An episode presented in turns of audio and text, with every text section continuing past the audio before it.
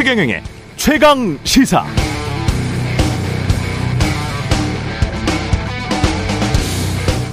물난리로 인한 인명피해 책임은 어디에 있는가? 어디에 있는가? 우리 언론은 보통 이렇게 묻습니다. 그리고 청주시 충청북도 경찰 이렇게 기관의 명칭을 부릅니다. 질문을 좀 바꿔보겠습니다. 물난리로 인한 인명 책임의 피해는 인명 피해의 책임은 누구에게 있는가? 누구에게 있는가? 서구 언론은 보통 이렇게 묻는데요. 그러면 사람이 나오겠죠. 책임자 기관장의 이름이 호명될 겁니다. 그리고 그들은 이런 일이 생겨도 떳떳하게 나와서 공식 브리핑 합니다. 자신은 대처를 어떻게 했고, 당시에는 합당한 판단이었다. 또는 어떤 점에서 잘못이 있었다라고 말하기도 하죠. 투명하게 사람에게 묻고 투명하게 사람이 답변합니다. 최대한 자율적으로 권한을 행사하고 책임이 있다면 회피하지 않습니다. 그런데 우리는 회피합니다. 묻는 것도 간접적입니다. 사람이 아니라 조직에게 묻고 건물에게 묻고 답변도 집단의 이름으로 합니다. 이렇게 되면 위로 갈수록 책임자는 묘연해지고 꼬리 자르기가 쉬워집니다. 문제가 생기면 서로 책임을 떠넘기기 쉽고 고위공직자일수록 책임을 회피하기 쉽고 평소에는 늘 위다 위만 쳐다보는 조직의 전형이 됩니다.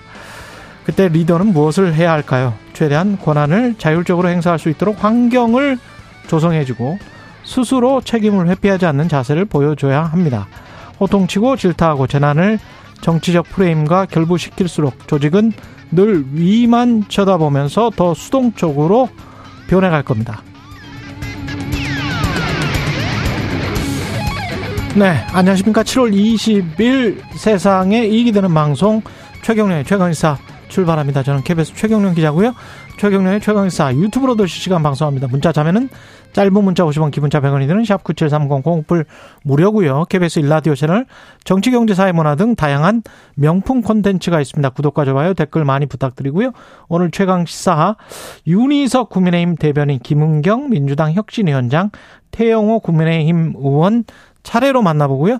김용태, 장경태, 태태 Brothers와 함께하는 젊은 토론 준비되어 있습니다.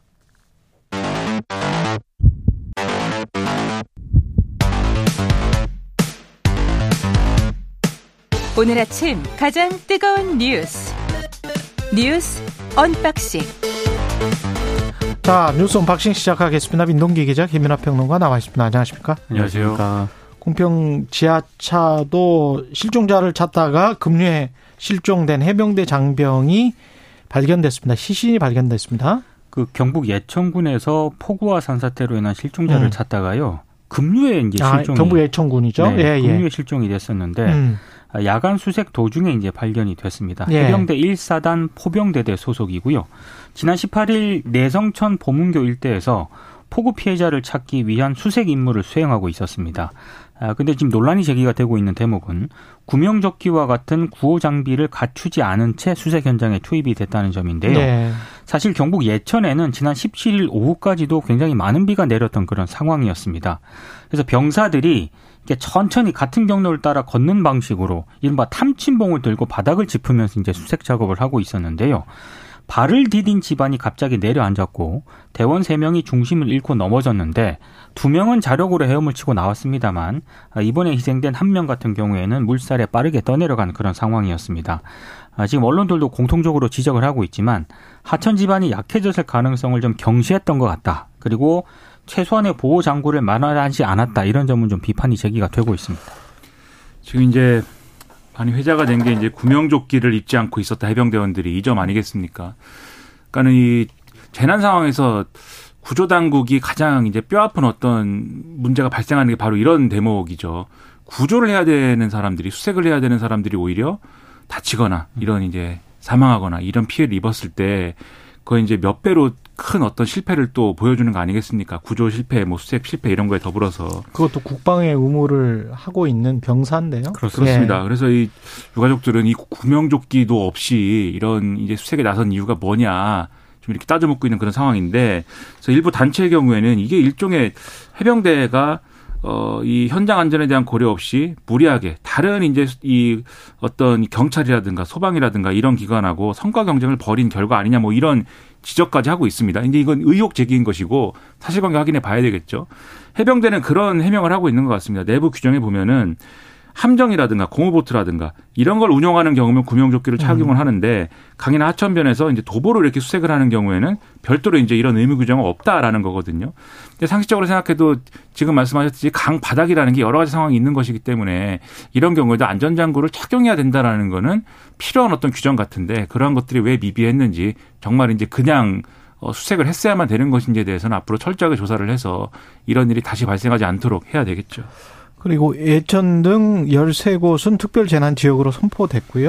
네, 윤 대통령이 13개 지방자치단체를 특별재난지역으로 우선 선포를 했습니다. 특별재난지역으로 선포된 지자체는 복구비에 50에서 80%를 국비로 지원을 받게 되고요. 피해 주민은 재난지원금 지원과 함께 뭐 국세, 지방세 납부 예외라든가 건강보험, 전기통신, 도시가스 요금 감면 등을 지원을 받게 되는데 정치권에서는 지금 추경 문제가 화두가 됐었는데 네. 민주당이 추경 편성 제안을 하지 않았습니까? 근데 국민의힘이 일단 이걸 거부를 했습니다. 그리고 지금 여야정 테스크포스도 좀, 좀 구성하자 이렇게 음. 민주당이 제안을 했는데 이것도 정부를 뺀 여야 협의체면 충분하다면서 거부를 한 그런 상황인데요. 일단 윤지호 국민의힘 원내대표가 어제 이제 입장을 이렇게 밝혔습니다. 정부는 지금 현장 조치라든가 여러 가지 수해 복구와 관련된 일로 겨를이 없다. 필요하다면 여야가 만나서 수해 복구 및 방지 관련법을 같이 처리하고 여야 협의체 구성하는 게 더 바람직하다 이렇게 얘기를 한 그런 상황인데 어, 지금 뭐 추경 편성은 또 국민적 동의가 필요한 사안이기 때문에 오히려 시급한 수해 복구 지원이 뒷전으로 밀, 밀려날 수 있다. 이런 점이 우려된다라는 입장을 밝히고 있는 그런 상황인데요. 민주당은 추경 편성을 거듭 요구를 하고 있습니다. 일단 뭐 이재명 대표 같은 경우에도 대통령께서도 어, 재난 피해 심각성을 현장 방문을 통해 충분히 인지하셨을, 인지하셨을 것이다. 그래서 기획재정부 곳간을 지킬 게 아니라 아, 국민의 생명과 안전을 지키는 게 더 중요하다는 입장에서 추경 편성에 적극 임해달라 이렇게 요구를 하고 있는 그런 상황입니다. 여당은 재정적으로 충분하다. 하다. 이렇게 밝히고 예비비가 있죠. 있다. 네. 뭐 이렇게 지금 이야기하고 있고요. 예. 네. 이제 특별재난 지역으로 선포된 경우에 과거 사례들을 보면은 그러니까 지자체 입장에서는 나름 든든합니다. 어쨌든 국비가 지원이 되는 것이고 음. 어, 복구하는 데 있어서의 예산을 어쨌든 사용할 수 있게 되는 것이기 때문에 좋은데 실제로 이제 거기에 피해를 본 이제 주민들 입장에서 이 피해가 빨리 복구가 됐느냐라고 하면은 그것은 만족스럽지 않았다라는 보도나 이런 것들이 나와 있거든요. 예. 그러니까 이런 재난 피해에 대해서 적극적으로 어쨌든 돈을 써야 되고 더 적극적인 어떤 조치들을 할 수 있는 그런 시스템들을 만들어 가야겠는데 그 핵심이 결국 돈 문제겠죠. 그렇기 때문에 이번 같은 경우도 뭐 추경을 통해서 만약에 더 많은 어떤 재난 과 관련된 어떤 이 재정 지출을 할 수 있다면 그것도 이제 바람직한 일일 텐데 지금 여당 주장대로 뭐 이게 충분한 뭐 이미 뭐 그런 이 어떤 재원이라든가 예비비라든가 이런 것들이 충분하다고 하면은 저는 그것을 이제 일종의 숫자나 이런 걸로 제시를 해서 야당을 또 설득하는 것도 방법인 것 같아요. 그리고 지금 이제 여야정이 만나서 얘기를 하자 그러는데 정부는 빼고 여야만 만나자고 하지 않습니까? 이 얘기 무슨 얘기냐면은 결국은 돈 문제 얘기하려면 정부가 와야 돼요. 그렇죠. 음. 정부가 정부가 예를 들면 숫자라든가 열쇠를 그렇죠. 있으니까 예. 숫자라든가 이런 걸 다 제출해야 되는 거 아니겠습니까? 근데 정부를 빼고 얘기하자는 거는 돈 얘기는 하지 말자는 거거든요. 이건. 근데 꼭 돈을 더 쓰기 위해서가 아니라 지금 정확히 어떤 상황인가를 파악해 볼 필요도 있는 거 아니겠습니까? 그런 점에서 비추어 보면은 정부하고 여야가 같이 머리를 맞대는 그런 그림을 만드는 게 추경 편성은 변론으로 하더라도 일단은 필요해 보인다라는 생각이 좀 듭니다.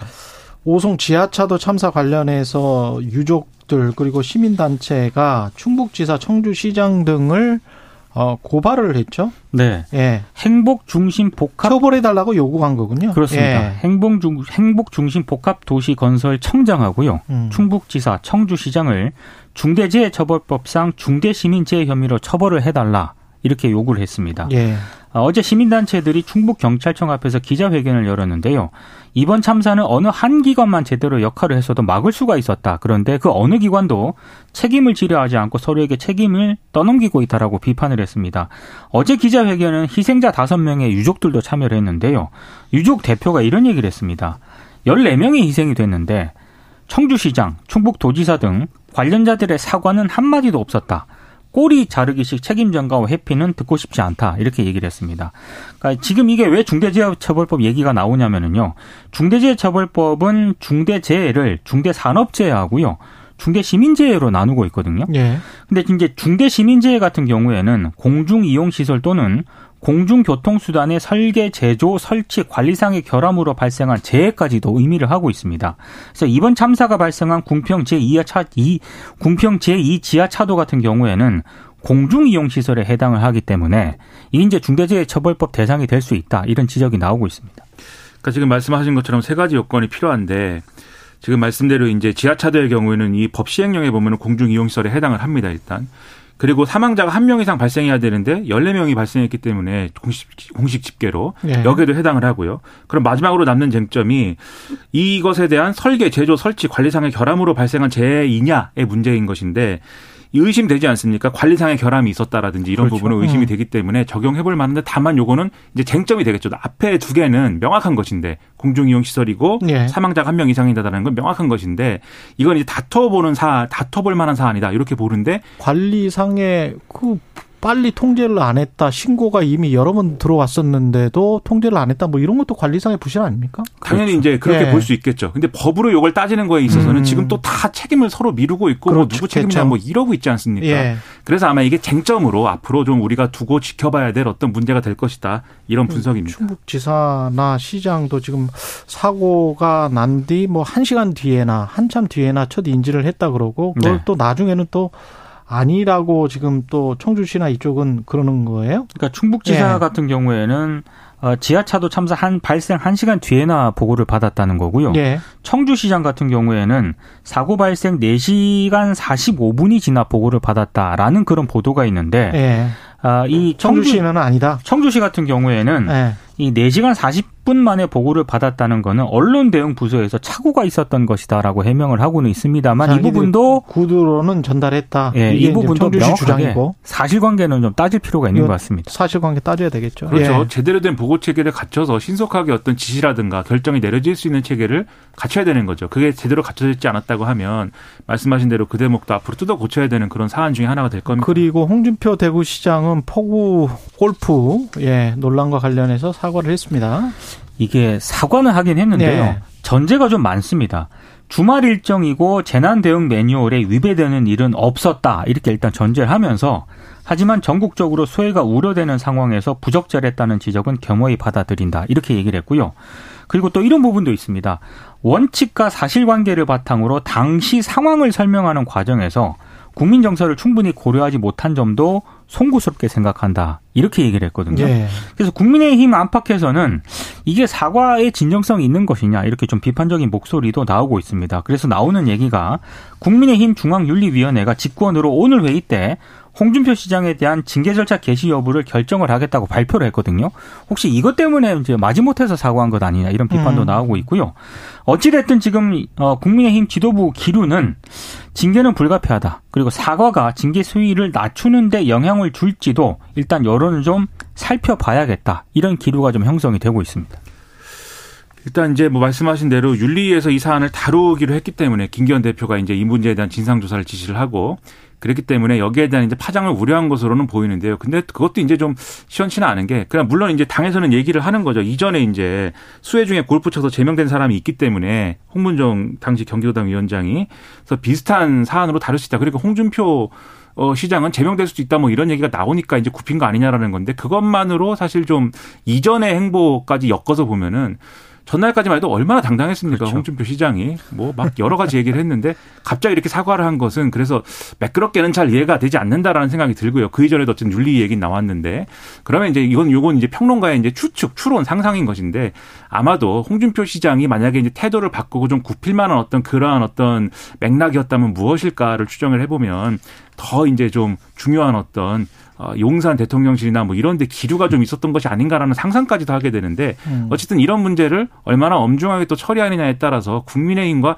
이 정권에 왜 다들 잘했다고만 하고 책임진다든지 사과든 사과든지 죄송하겠다고 하는 사람이 없느냐라는 어떤 여론에 대해서 좀 이렇게 선을 긋고 갈 수 있는 어떤 계기가 될 것이기도 때문 계기가 될 것이기도 하기 때문에 좀 명확하게 이 부분에 대해서는 처리를 해줬으면 하는 바람입니다. 미군 이등병이 월북을 했습니다. 네. 근데 이 월북과 관련해서 이상한 점이 일단 발견이 되고 있습니다. 예. 일단 아, 미국 정부는 공식적으로요. 어, 월북한 미군 장병이 고의로 북한에 넘어간 것이다라고 공식적으로 확인을 한 그런 상황이고요. 그리고 지금 뭐 조 바이든 미국 대통령도 상황을 보고 받았다라고 하는데 미 언론들은 월북한 미국인이 트레비스 킹 이병이라고 일단 보도를 하고 있습니다. 근데 이 킹 이병 같은 경우에는요, 한국 순환 근무 도중에 폭행 혐의로 거의 두 달간 구금이 됐다가 어. 지난 10일 풀려났고요. 근데 구체적인 이유는 공식 확인되지 않고, 아, 않고 있습니다. 그리고 지난해에는 폭행 사건 신고를 받고 출동한 경찰 순찰차 문을 걷어찬 혐의로 기소가 됐고, 그래서 지난 2월 서울 서부지법에서 벌금 500만 원을 선고를 받기도 했거든요. 그래서 추가 징계를 받기 위해서 텍사스주로 호송이 될 예정이었는데 여기서부터가 좀 이상합니다. 공항까지 간 후에 갑자기 도주해서 JSA 견학 프로그램에 합류했다는 거거든요. 이게 가능한가요, 근데? 그래서 미 당국자가 CNN에 일단 얘기한 걸 보면 네. 킹을 공항까지 호송한 인력이 세관까지 킹을 따라 들어갈 수 없었다 이렇게 얘기를 한 그런 상황인데 그런 세관에서 나왔다? 그 그렇게 되는 거죠. 근데 이상한 대목이 있습니다. 일단 어떻게 공항을 바로 빠져나와서 JSA 견학 프로그램에 참여할 수 있었느냐? 어떻게 바로 그날? 그 JS 견학 같은 경우는 아시는 분은 아시겠지만 신원 확인 등의 절차를 맞아요. 거쳐야 되거든요. 맞아요. 사전 등록해야 됩니다. 사전 등록해야 돼요. 예. 네. 이것 때문에 일부 언론들은 이 킹이 사전에 치밀하게 월북 계획을 혹시 세운 것 아니냐 이런 의혹까지 제기가 되고 있는 그런 사전에 상황이. 등록된 상황인 이거 사전에 등록해야 되는데 분명히 그렇습니다. 예, 제 기억에도 그렇습니다. 예. 저 이제 추가로 그래서 이런 음. 뭐 사실관계들을 확인을 해봐야 될 텐데 뭐 황당한 상황이죠. 근데 좀 우려가 되는 거는 과거에 이제 원비어 사건이라고 있지 않았습니까? 예, 그건 이제 원비어. 북한에 예. 관광을 갔던 이제 학생이 음. 이제 어떤 이유로든 북한 당국에 이제 구금되고 억류돼서 가혹행위를 당한 것으로 추정되고 그 때문에 그렇죠. 사망한 사건인데 혹시라도 이제 미군이기 때문에 네. 이렇게 넘어갔을 경우에 어떤 상태인지를 확인할 수가 지금 없는 거지 않습니까? 그렇죠. 그래서 다행히 뭐 거기서 신문을 받고 정상적인 절차대로 뭐 처리가 되고 있으면 그래도 미국 정부가 협상을 해가지고 다시 데려온다거나 이런 걸 할 수 있을 텐데 그게 아니라 또 과거와 같은 사건 때문에 굉장히 이제 어지러운 국면이 펼쳐지게 되면 이분의 이제 여러 가지 안위라든가 이런 것도 상당히 우려스러운 것이지만 이 북미 관계라든가 이게 여러 가지가 좀 골치 아파지는 측면도 있는 것이거든요. 그래서 아마 미국 정부가 계속 물밑에서 예. 여러 가지 역할을 하려고 할 텐데 일단은 미국에서 미국 정부는 그렇게 설명을 하고 있죠. 북한이 응하지 않고 있다 대화에. 맞습니다. 그 점이 저는 지금 좀 우려가 돼서 북한이 이거 가지고 이상한 시도를 하거나 이러지 말고 정확하게 이 순리대로 풀었으면 인도적으로. 좋겠다. 그렇습니다. 예, 인도적으로 네. 예, 잘 풀었으면 좋겠습니다. 그리고 양평 땅과 관련해서는 팩트만 좀 전해 주시죠. 그 고속도로 국회의원 고위공직자 상당수가 음. 본인 또는 직계가족 명의로 양평 땅을 음. 소유하고 있는 것으로 나타났습니다. 그거하고 또 양평 그 고속도로에 관여한 공무원이 공공지구 특계도 관여를 했었다. 그래서 기소됐던 네 그런 공무원이었다는 담당 거고요. 국장이었다. 네. 한겨레 보도인데 예. 그 사건, 이 공영지구 개발 특혜 사건으로 기소된 이 공무원 모 국장이 예. 최근에 논란이 일고 있는 서울 양평 고속국도 노선 변경 과정에도 핵심적인 역할을 했다. 그러니까 이런 음. 내용입니다. 그러니까 예. 이 국장이 등장해가지고 국토부하고 공문 보내고 이렇게 좀 소통하기 전까지는 양평군에서 계속 주장하는 이른바 우리가 계속 원안이라고 얘기했던 양서면 아니었던 것이고 거기서 이제 이렇게 저렇게 뭐 변경하는 그런 노선 변경에 대한 것이었는데 이분이 등장해가지고 여러 가지를 이제 협의하기 시작하면서 지금의 강상면 안으로 변화가 됐다라는 것이고 그러한 연결고리 중에 이제 하나가 당시 여러 가지 이제 어떤 의혹을 받고 있는 공흥지구 특혜 개발 특혜에도 등장하는 김성교 전 의원이라든가 이런 인물들이 중간에 있는 거 아니냐. 왜냐하면 이분이 나중에 그래서 공공지구 이 사건으로 기소가 되는 와중에도 원포인트로 승진을 했다는 거예요. 그래서 어, 도시건설국장으로 승진을 했기 때문에 그 뒤에 지역 국회의원인 김성교 전 의원이 영향 준 거 아니냐라는 뒷말도 많이 있었다라는 보도가 나왔기 때문에 이거의 사실관계나 이런 것들을 확인하는 것이 또 시급해 보입니다. 또 하나 짧게 보도할게요. 예. CBS 노컷뉴스가 보도한 게 있는데요. 예. 그 강상면 대한 노선 정할 때요. 이게 첫 보고가 2020년 5월 16일에 첫 내부 보고가 이루어졌다는 겁니다. 2020년? 그러니까 어, 원희룡 국토부 장관 취임 날입니다, 이 날이. 2022년? 네. 예. 5월 16일에 첫 내부 보고가 이루어졌다는 거고요. 그리고 그 뒤에 2023년 5월 8일까지 최소 16차례 긴급 회의를 진행을 했다는 것으로 지금 노컷뉴스가 보도를 하고 있거든요. 아. 근데 과연 이거를, 어, 주무장관이 원희룡 장관이 몰랐을 리가 있느냐 이런 의혹이 하나 있고 또 하나는 결국에는 대한 노선이라고 하는 게 윤석열 정부하고 원희룡 장관 취임을 겨냥해서 이렇게 검토가 됐었던 것 아니냐 이런 어, 의혹을 시점이 이상하다 제기를 하고 있습니다. 예, 뉴스 언박싱 민동기 기자 김민아 평론가였습니다. 고맙습니다. 고맙습니다. KBS 일라디오 최경영의 최강시사 듣고 계신 지금 시각 7시 39분입니다. 오늘 하루 이슈의 중심. 당신의 아침을 책임지는 직격 인터뷰. 여러분은 지금 KBS 일라디오 최경영의 최강 시사와 함께하고 계십니다. 네, 수해 복구에 여야가 오랜만에 한 목소리 내고 있는데요. 하지만 복구 재원 놓고는 약간의 이견이 있는 것 같기도 합니다. 여당의 해법 들어보겠습니다. 윤희석 국민의힘 대변인 나오셨습니다. 안녕하세요. 네, 안녕하세요. 예, 며칠 전에 이제 그 충청 지역도 현장 다녀오셨는데 네. 어떻든가요? 예, 월요일 날 다녀왔는데요. 예. 뭐 말로 표현드리기가 참 그래요. 음. 일단 뭐 화면으로 보시는 것보다는 훨씬 음, 심각하다. 음. 예, 가서 보면 참 뭐라 말씀을 드릴 수가 없을 정도로 깝깝 깝깝한 물이 예. 물이 휩쓸고 지나간 자리가 예. 아 저렇게 되는구나. 음. 저는 개인적으로 그렇게 느꼈습니다. 수마라고 하니까요. 네네. 예. 지금 저 수해 복구는 빠르게 이루어져야 될 텐데 돈이 지금 당장 필요하죠. 그렇죠. 바로 예. 투입이 돼야죠. 예. 근데 대통령이 그때 그 이야기했던 이권 카르텔 보조금을 수해 복구에 투입하라 이거는 어떻게 서로 연결이 됩니까? 아 그거는 예. 이제 앞으로 예. 그러니까 예산을 아껴서 제대로 써야 될 때 쓰자는 원칙론적인 얘기고 당장 그것을 줄여서 그 돈을 간다 그런 얘기는 아니죠. 그 돈이 그 돈으로 예. 가는 거는 아니다. 그렇죠. 예. 그거는 그렇게 이해할 수는 없는 거죠. 중요한 예. 거는 신속하게 빨리 투입이 재정이 투입이 돼야 한다는 그 신속성이 있는 거지. 음. 예, 그런데 지금 상황을 보면 우리가 예산이 올해 예산마다 640조 정도가 되는데 예. 20조 원 가까운 그 보조금이라든지 예. 어떤 뭐 독점 기업의 어떤 비즈니스적인 그런 폐해들 이런 것들에 대해서 우리가 다시 생각해 보자는 그런 원론적인 얘기 뒷부분이 중요한 거잖아요. 예. 산을 아껴서 제대로 쓰자. 어. 여기에 방점을 찍은 그런 메시지라고 봐야죠. 그러니까 보조금 때문에 세수가 줄어든 걸로 지금 정부에서는 파악하는 거예요? 보조금 때문에 세수가 줄어든 게 아니라 예. 보조금 때문에 우리 예산이 지출되는 과정에서 음. 비효율이 발생한다. 그 얘기를 이번에 음. 이, 이 재난 피해 관련해서 우리가 예. 예산이 더 많으면 더 많은 지원이 가능한데 그게 안 되는 상황. 예. 거기에 대해서 원론적으로 짚으신 거다. 저는 그렇게 봅니다. 그렇군요. 그 전에 사실은 법인세랄지 종부세랄지 이런 것들을 많이 깎아줬기 때문에 세수가 부족한 부분은 그쪽에서 나온 거 아닙니까? 여기서 증세 감세 얘기하는 그런데요. 예. 세수가 많이 늘고 줄고는 경기 영향도 타는 거예요. 음. 그렇죠? 그런 거를 그렇겠죠. 지금 여기서 쾌도난마식으로 얘기할 수는 없다고 봐요. 음, 알겠습니다.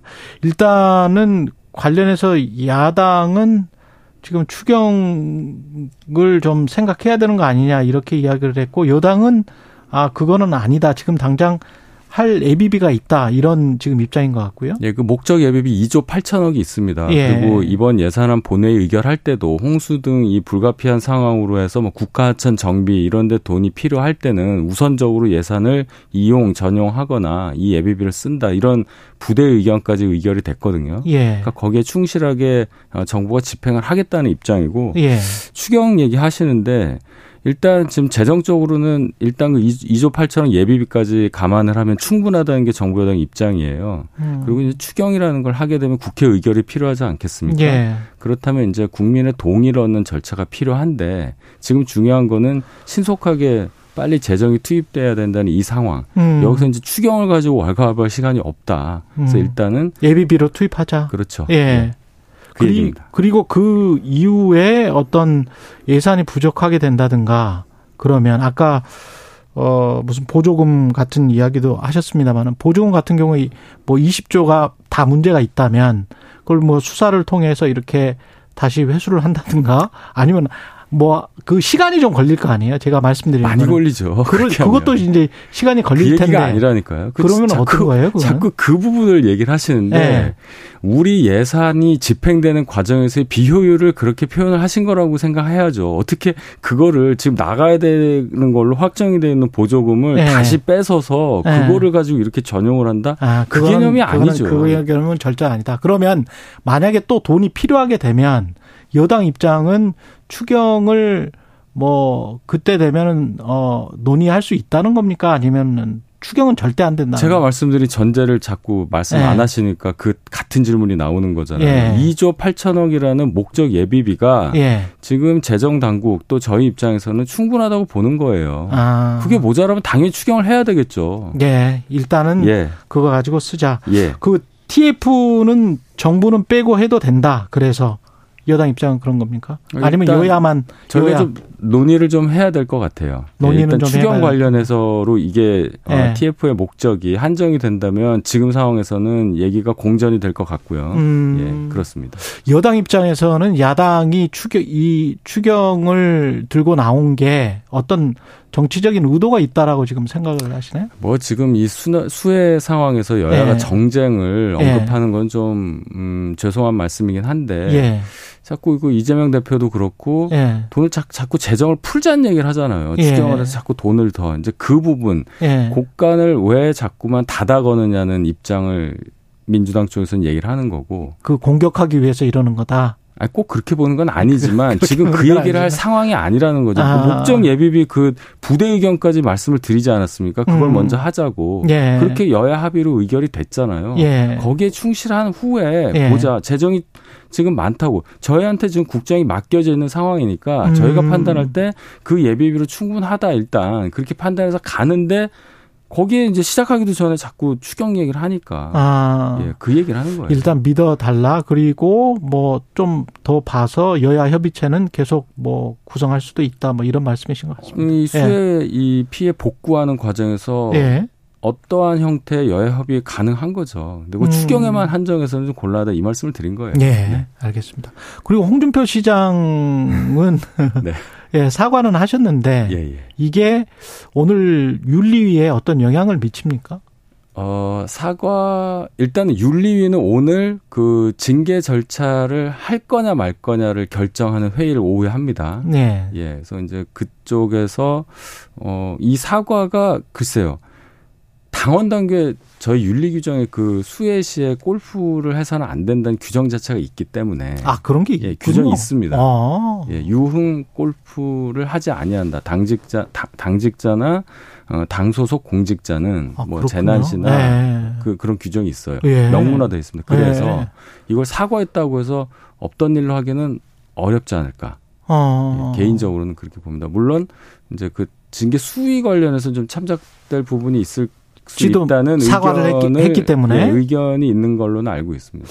예. 대변인님이 님이 그, 그렇게 말씀하시면 개인 의견이지만 상당히 좀 무게가 있는 아, 저는 윤리위원이 아니기 때문에 오늘 윤리위원회 결과를 봐야죠. 그 예. 결과는 거기 독립적인 기구니까요. 예. 제 개인적인 의견입니다. 수위 수위 같은 것도 예상할 수 있을까요? 어떤 징계, 징계 수위요? 예. 글쎄요, 제가 지금 그것을 말씀드리기가 예. 좀 어렵습니다. 예. 근데 홍준표 시장은 그 이런 말씀을 왜 하신 것 같습니까? 그 테니스나 골프나 뭐 다를 바가 없다. 그 부분은 뭐 그렇죠. 그렇기는 한데 그게 이제 뭐 시점이나 뭐 이런 것들이 부적절하다고 지금 보시는 걸까요? 그러니까 예. 그 발언도 월요일인데요. 예. 다른 문제 때문에 국회를 오셨다가 음. 이제 돌발적으로 질문을 받다 보니까 그동안 그 본인이 생각해왔던 얘기를 가감 없이 그냥 솔직하게 하신 걸로 저는 생각을 해요. 예. 그러니까 평소에 가졌던 어떤 정서법, 예. 국민 정서법, 골프 예를 들어서 골프에 관련한 그 부분이 불합리하다고 아마 본인이 개인적으로 생각하셨던 것 같고 다만 그것이 지금의 이 수의 상황에서 음. 국민적 눈높이와 맞지 않기 때문에 예. 예, 그것이 문제가 돼서 어, 어제 이렇게 사과를 하신 걸로 저는 봅니다. 예. 그리고 유승민 전 의원이 정당 바로 세우기가 주최한 강연에서 이 수혜와 관련해서 대통령의 유체 이탈 화법이 있었다. 헌법 가치 중에 자유만 속배서 추구를 하면 가짜 보수다. 어, 상당히 비판적인 목소리를 냈는데 어떻게 생각을 하십니까? 여당 내부에서는? 그러니까 유승민 전 음. 의원이 이렇게 대통령을 직접 거명해서 비판한 사례가 처음이 아니어서 아. 예, 뭐 저희도 난감하죠. 같은 당을 하고 있기 때문에 물론 어, 새겨들 부분이 있을 수 있고 예. 또 여당 안에서도 야당 역할 하시는 분들이 당연히 있어야 또 저희 당 내부도 더 어, 균형 있게 발전할 수 있다고 보는데 그렇죠. 예. 기본 전제가 있지 않습니까? 음. 우리가 같은 당을 하고 있다는 그 전제를 위배한다고 보일 수 있을 만한 어떤 발언은 음. 비판이 아니라 무분별한 비난이라고 생각을 합니다. 음. 그것에 대한 판단은 뭐 당원이 할 수도 있고 국민이 할 수도 있는 건데 예. 제가 볼 때는 지나친 부분이 많아서 어, 그 부분은 좀 걱정되는 부분이라고 저는 봅니다. 이런 것들은 이런 발언들은 혹시 윤리나 이런 쪽으로도 갈 수 있습니까? 모든 걸 그렇게 사법적 잣대로 아니, 아니, 평가하는 것은 네, 그건 아니에요? 네. 그러니까 저희 당이 자꾸 그 네. 뭐 이준석 전 대표 관련한 걸 상기시키시려는 것 같은데 아니 아니요 그 전혀 그런 의도 없어요. 윤리가 만능으로 작용하면 정치를 하면 안 되죠. 아. 그렇죠? 예. 예. 그는 스스로가 지켜서 하는 거고 예. 어쨌든 국민의 판단을 구해서 가는 게 정당이기 때문에 예. 예. 그 내년 출마 여부에 관해서도 이게 워딩이 저도 이제 몇 번 인터뷰를 해봤기 때문에 유승민 의원 인터뷰를 해봤기 때문에 새로운 워딩이 나온 거는 출마할 거냐 말 거냐 혹은 출마하면 어디로 할 거냐 신당할 거냐 남아 있을 거냐 등 정해진 건 아무것도 없다. 이 신당할 거냐 남아 있을 거냐 등을 직접 거론한 거는 저는 좀 처음인 것 같다. 최근 들어서는 그렇게 지금 들리거든요. 뭔가 신경의 변화가 있는 걸까요? 저는 역으로 네. 나가신다는 말에 방점을 둔 것 같지는 않아서 네. 어, 그래도 음, 같은 당을 하고 있는 분이라고 일단은 볼 수 있겠구나. 저는 그렇게 생각했어요. 아 그래요? 그러면 국힘 안에서 출마가 뭐 가능하다 또는 맞다 어떻게 보십니까? 그거는 본인의 그 선택인데 네. 저희 당 당적을 가지고 어느 음. 지역을 본인이 선택을 해서 공천 신청을 하는 과정이 있지 않겠습니까? 그렇겠죠. 네. 네. 그거는 뭐 공천관리위원회에서 정하겠죠. 그리고 실업급여 개편 있는 관련해서 어느 정도 당정이 협의가 돼 가고 있습니까? 일단 뭐 올해 일하면 더 주고 예. 반복적으로 자꾸 이 수급을 받는 부분에 대해서는 좀 제한을 가하자는 방향으로 가는 걸로 보입니다. 아, 반복적으로 받는 사람들은 좀 제한을 가하자.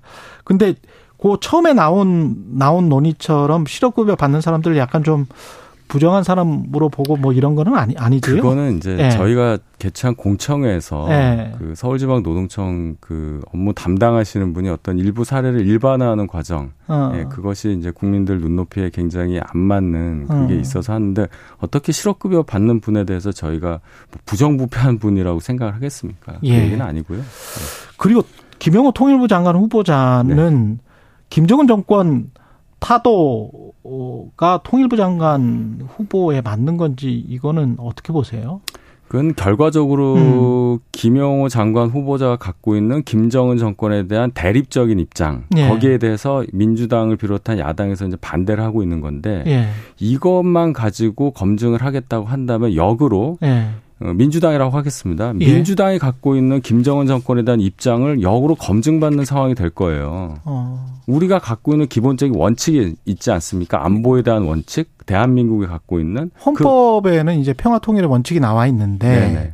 이게 지금 김정은 정권 타도라고 해버리면 흡수 통일로 가버리는 거니까 타도가 어떻게 흡수 통일로 공식으로 이렇게 직접 연결되는지 그 논리 구조를 전 모르겠어요. 아, 타도라는 아, 것이 꼭 무력으로 전쟁을 해야 타도가 되는 건지 아. 거기에 대해서 논의가 필요하겠죠. 물어봐야죠. 그는 타도라는 게 쳐서 넘어뜨리는 게 타도거든요. 아 그러니까요. 예, 그 쳐서 넘어뜨리는 게 그 친다는 게 물리적으로 예. 꼭 쳐야 된다는 거지. 그는 김영우 장관한테 물어보셔야죠 국회의원들이. 아 그렇군요.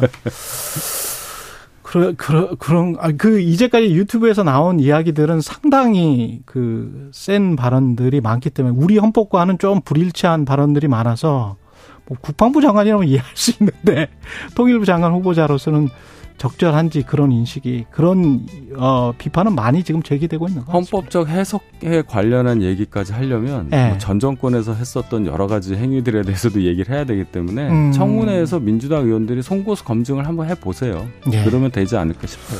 알겠습니다. 여기까지 듣겠습니다. 윤희석 국민의힘 대변인이었습니다. 고맙습니다.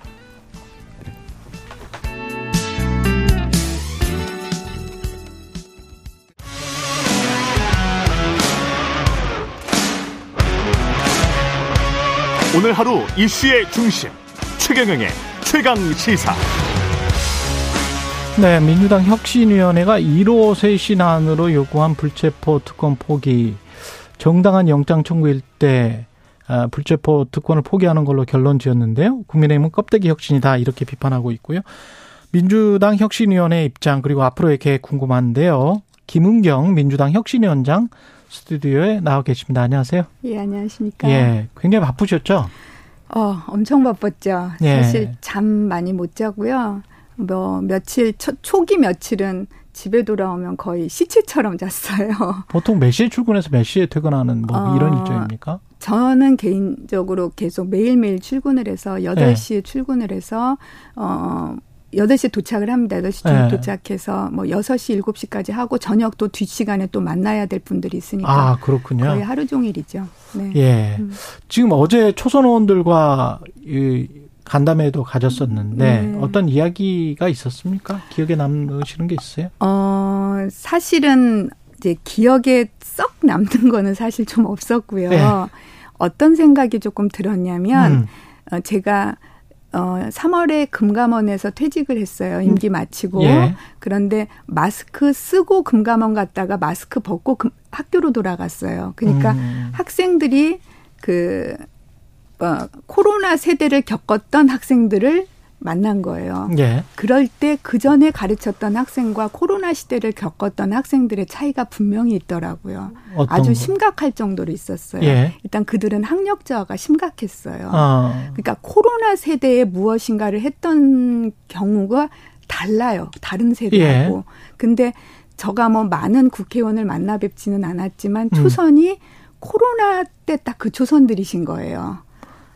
그래서 소통이 잘 안 되시는 느낌이 들었어요. 물론 소통에 있어서 좀 학력 저하가 있다. 아 무슨 그렇게 학력까지를 말씀하시면 안 돼요. 그분들 아니, 학력은 높으시니까 예, 예. 그 어떤 이 어, 재선이나 다선들과에서의 현격한 아, 차이를 있다. 많이 하고 자기 의견을 이렇게 이야기할 때 조금 덜 정리가 된 아, 현장 경험이나 이런 것들이 좀 부족한 그런, 느낌? 그런 느낌을 받았어요. 그래서, 예. 아, 코로나가 가지고 오는 문제점들이 이 국회 안에도 있구나 아. 그런 생각을 했는데 또 흥미로운 관찰이네요. 예, 네. 이제 다 그래도 역량들은 훌륭하셨어요. 각자의 네. 역량인들이라든지 관심은 훌륭하셨는데 뭔가 소통의 부재가 그 자체적으로 이제 물론 그분들이 다 대표성을 갖고 계시는 건 아니에요. 네. 왜 그러냐면 일부만 만났으니까 초선분들 많으신데 어. 어저께는 일곱 분 뵀거든요. 예. 네, 그러니까 어 뭐다 대표성을 갖고 있는 건 아니니까 어, 함부로 말씀드릴 건 아니지만 이제 제가 학교에서 느꼈던 그 느낌을 바로 받았어요. 어, 어 그래서 어, 소통을 강화할 수 있는 방법을 가지면 분열도 또 이것도 줄어들겠구나. 그런 어. 떤 나름의 해법을 어, 생각을 해봤습니다. 어떻게 짧은 시간, 두 시간 정도 뵀거든요. 그렇군요. 다음에 또 다른 분들 뵐 거고, 또 재선들도 뵐 거고, 각자마다의 수, 어떤, 어, 혁신에 대한 생각이 다를 거라고 다른, 생각해서, 예. 어, 당연히 뵈야 될 것 같아요. 밖에서 봤던 민주당과 안에서 본 민주당은 뭐가 좀 다릅니까? 어, 각자의 역량은 뭐 다들 좋으신 것 같아요. 예. 그런데 이제 들어가서 이제 그냥 국민의 한 사람으로 볼 때는 짜증스러운 때가 많았어요. 왜 저, 왜들 저러지? 네. 그렇게 했는데 들어가서 보니까 어, 시기를 놓치는 듯한 일이 음. 발생하면 그 일을 빨리 해결해야 되는 시기를 놓치는 듯한 그런 것이 보여요. 왜 시기를 놓칠까요? 개, 개개인들의 역량은 좋은데 음. 시기를 음. 놓치는 이유는 조직적인 이유 때문입니까? 그거는 이제 뭐 더 생각을 해봐야 될 문제이기도 하겠지만 예. 어떤 일을 대할 때 약간의 온정주의가 있는 것 같아요. 온정주의가 있다. 네. 그래서 아. 문제를 발견하면 빨리 이 문제를 분석, 그러니까 그들에게 그 과, 뭐 규정이라든지 윤리 교범이라든지 음. 어떤 감찰에 관련된 뭐 절차가 없다든가 그런 어, 있, 있어요. 다 제도들은. 음. 근데 그 제도들이 작동하는 과정이 조금 늦어요. 네. 어, 그러니까 시기를 놓치는 듯한 그런 아. 문제가 있어 보이는데 제가 저희들이 첫날 출범식하고 바로 저희들이 혁신위가 출범하게 된 그 뭐 아주 어, 첫 번째 동기 뭐 많은 일들이 있었겠지만 돈봉투 사건하고 코인 사건 때문이었으니 예. 그런 과정에서 유사한 또 다른 유사한 음. 내부에서 발생됐던 일에 대해서 어떤 방식으로 절차가 진행됐는지를 좀 보여주십시오 해갖고 자료제 어, 제출 요구를 첫날부터 하기 시작을 네. 했었어요.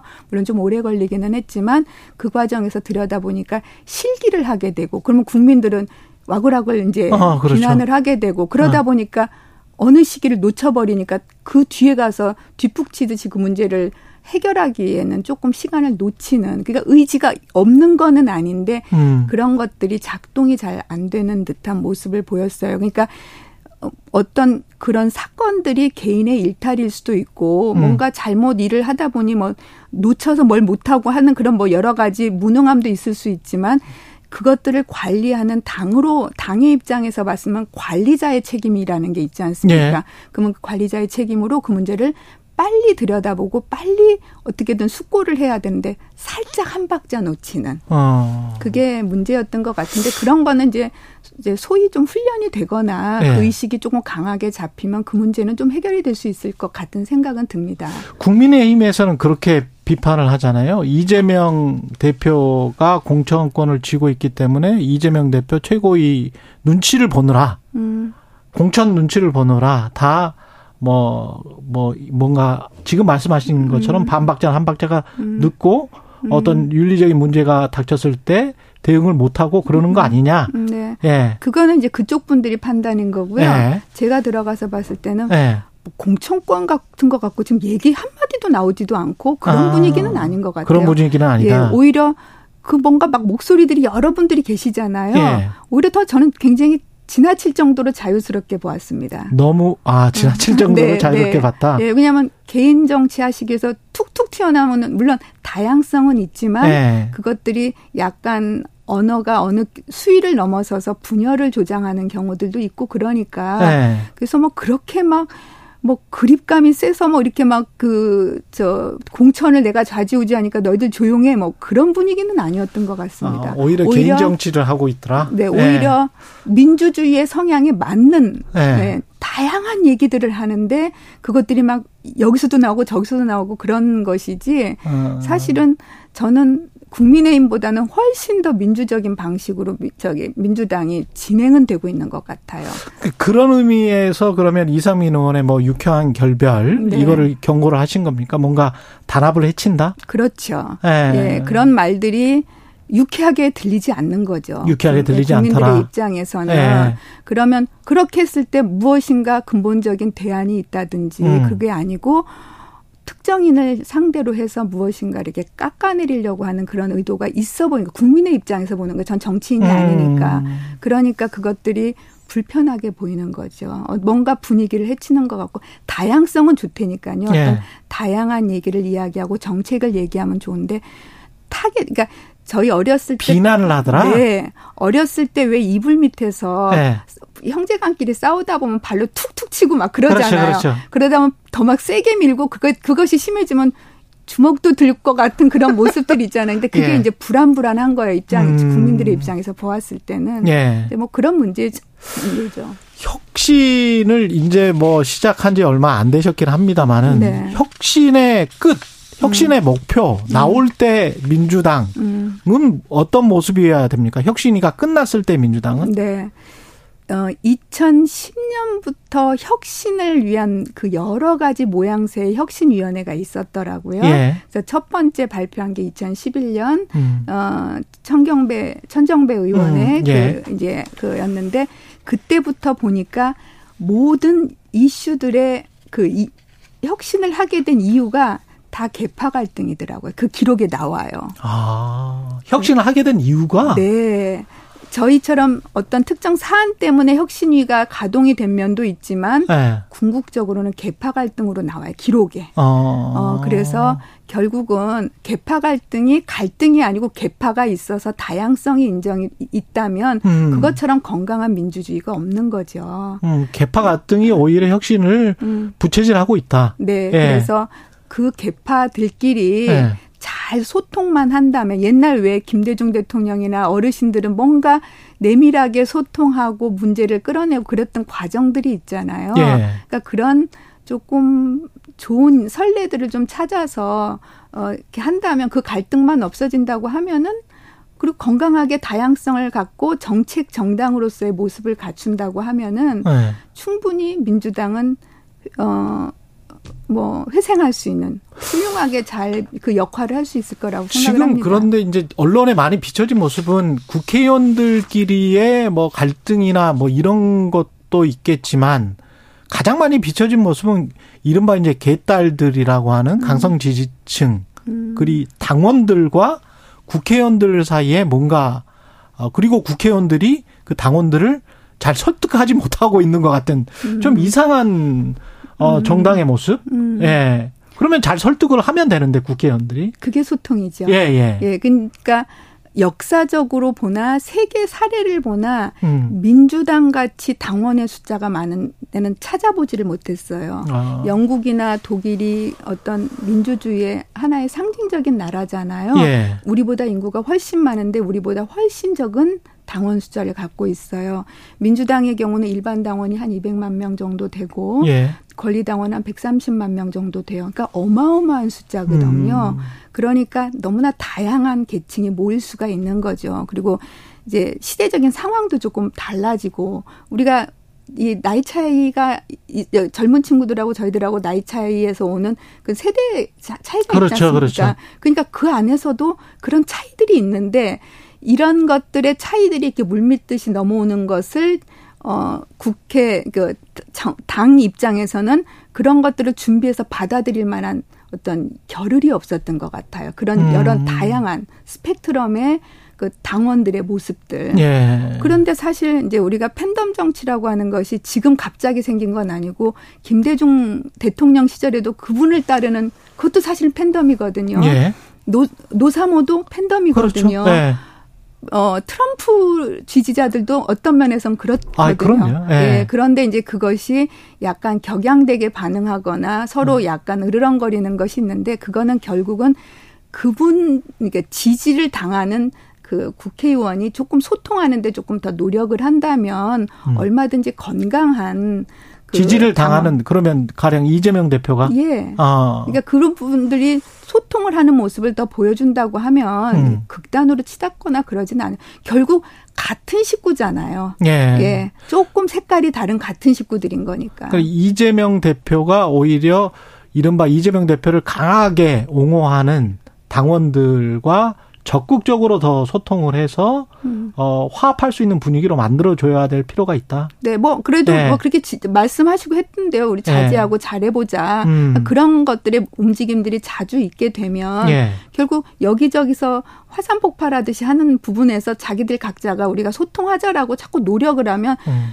그 얘기 반복적으로 하다 보면 소통할 수 있지 않겠습니까? 그리고 약간 당원들에게 그런 어떤 어 하나로 모여서 소통할 수 있는 문화적인 어떤 그 뭐 축제라든지 예. 그렇게 해서 한 자리에 모여서 뭔가 같이 토론할 수 있는 장도 음. 만들어 주면은 음. 어 그런 것들이 어 금방 되지는 않겠지만 장기적인 걸음에서는 좋은 어, 방향으로 갈 수 있을 거라고 생각합니다. 건강한 어떤 민주주의. 근데 민주당원들 중에서 그 어느 정도인지 그 규모는 모르겠습니다만은 그 분들은 국회의원들의 상당수가 민주당 국회의원들의 상당수가 자기 당 국회의원들의 상당수가 기득권이다. 어, 못 믿겠다. 뭔가 좀 타협적이다. 음. 개혁을 좀 안 하려고 한다. 음. 혁신을 안 하려고 한다. 그리고 네. 계속 어 국회의원 자리만 노리고 있다. 음. 그래서 나갔으면 좋겠다. 뭐 이런 음. 이, 이렇게 주장하시는 분들도 있지 않습니까? 네. 예. 그것도 이제 저기 당원으로서 음. 의사표시 중에 하나죠. 근데 그 음. 그 의사표시를 어떻게 잘 전달할 수 있게 의사표시를 하느냐가 중요한 거지 않겠습니까? 네. 그러니까 그것은 이제 하다 보면 조금 더 나은 모습으로 성숙된 모습으로 바뀌지 않겠습니까? 그래서 네. 그런 의사표시가 건강하게 이루어질 수 있도록 장을 만들어야 되는데 그 장은 역시나 국회의원들 사이에서의 분열이 없다면 아. 그 분열도 없어질 거다. 저는 생각을 아, 합니다. 국회의원들 사이에 분열이 없다면. 예, 예. 근데 민주당 상임 고문단도 고인물과 기득권을 타파하는 기준으로 인물을 공천해야 된다. 네. 결국은 이제 공천인 것 같거든요. 네. 그래 공천론을 혁신이가 고치는 건가 아닌가? 네. 그게 정당하냐 아니냐? 네. 여기에 관한 입장은 어떻게? 어 그 혁신이가 할 수 있는 일은 전권을 주신다고 처음에 말씀을 주셨었어요. 예. 그러니까 그 말씀을 믿고 따르는데요. 저는 음. 결국은 국민이 원하는 게 다 의제가 될 수 있는 거잖아요. 예. 다만 공천 룰이라고 하는 건 국회의원 모두 모두에게 다 이해관계가 직접 있는 것이어서 너무나 예민해요. 네. 그래서 저희가 심사숙고는 해야 될 것 같은데 네. 지난번 시민사회 원로들께서 주신 약간의 가이드라인이 있어요. 예. 이제 그 가이드라인이 뭐 아주 정치한 거는 아니지만 큰 그림의 담론처럼 어. 그래서 그런 거를 좀 생각해서 전체적으로 볼 수 있으면 좋을 것 같습니다. 예. 네. 그리고 이재명 대표, 이낙연 전 대표 회동이 계속 연기되고 있는데 음. 깨복쟁이 친구처럼 어깨 동무하고 나오면 너무 기쁠 것 같다. 음. 이거는 아까 말씀하신 그 단합의 상징이 됐으면 좋겠다, 계기가 됐으면 좋겠다 그런 말씀이신. 네. 두 분은 큰 어른이시잖아요. 예. 한 분은 음. 지금 현 대표이시고 다른 한 분은 전 대표이신데 그 두 분 간의 좋은 모습을 보여주면 저희들한테 지금 같이 어려운 시기에 희망이 되지 않겠습니까? 그래서 음. 더군다나 그분들에게는 어, 분열을 없애고 화합으로 가는 데 있어서는 책임 있는 분들이시니까 음. 두 분의 역할이 잘 드러날 수 있을 거라고 봅니다. 아까 민주당 상임고문단의 어떤 음. 공천에 음. 관한 조언도 음. 질문을 드렸는데요. 네. 한 가지만 더 공천 관련해서 중요하니까요. 네. 더민주 전국혁신회의 네. 친명계 원외 모임으로 언론이 분류를 하고 있습니다. 네. 어제 현역 절반, 음. 3선 이상 다선의 75% 이상은 물갈이해야 된다. 네. 이런 제안을 해놨는데 음. 이 방향성은 공감하십니까? 저는 이제 그런 그런 모임이 있는지를 어저께 알았어요. 네. 예, 그래서 예. 그걸 이제 좀 사실 이렇게 읽어보기는 했는데 예.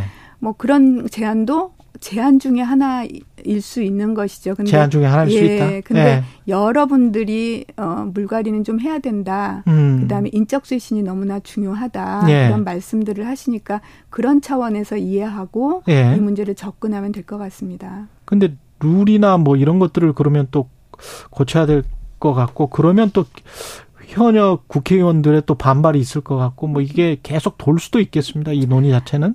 그 룰이 예. 모든 자에게 다 만족스러울 수는 없어요. 음. 그러니까 어, 반복적으로 말씀드립니다만 예. 국민이 원하는 기준으로 하도록 할 겁니다. 예. 네. 혁신이 출범 지금 한 달인데요. 앞으로의 음. 계획 마지막으로 음. 말씀해 주십시오. 일단은 신뢰를 회복하는 것이 너무 중요할 것 같아요. 뭐 예. 윤리니 뭐 그런 얘기를 말씀을 드렸는데 윤리라고 하는 단어가 너무 추상적이어서 예. 국민 신뢰 회복 방안을 첫 번째로 발표를 할 거고요. 음. 그 다음에 매일 선거만 생각을 하시더라고요. 예. 정책 정당으로 좀 거듭나야 될 것 같고 그 음. 그 안에는 저희 위원 중에서 미래학자가 계셔서 음. 미래 전략을 좀 집어넣을 거예요. 예. 지금 같이 비가 오는 이런 극한 폭우가 예. 천년마다 한 번씩 있을까 말까 한다고 하는데 앞으로는 2, 3년마다 있을 가능성이 있대요. 그렇죠. 그러면 50명 예. 죽던 게 5천 명이 죽을 수 있는 이런 상황인데 우리 나름의 그런 미래 전략을 조금 담아서 선물처럼 좀 드리고 가고 싶어요. 음.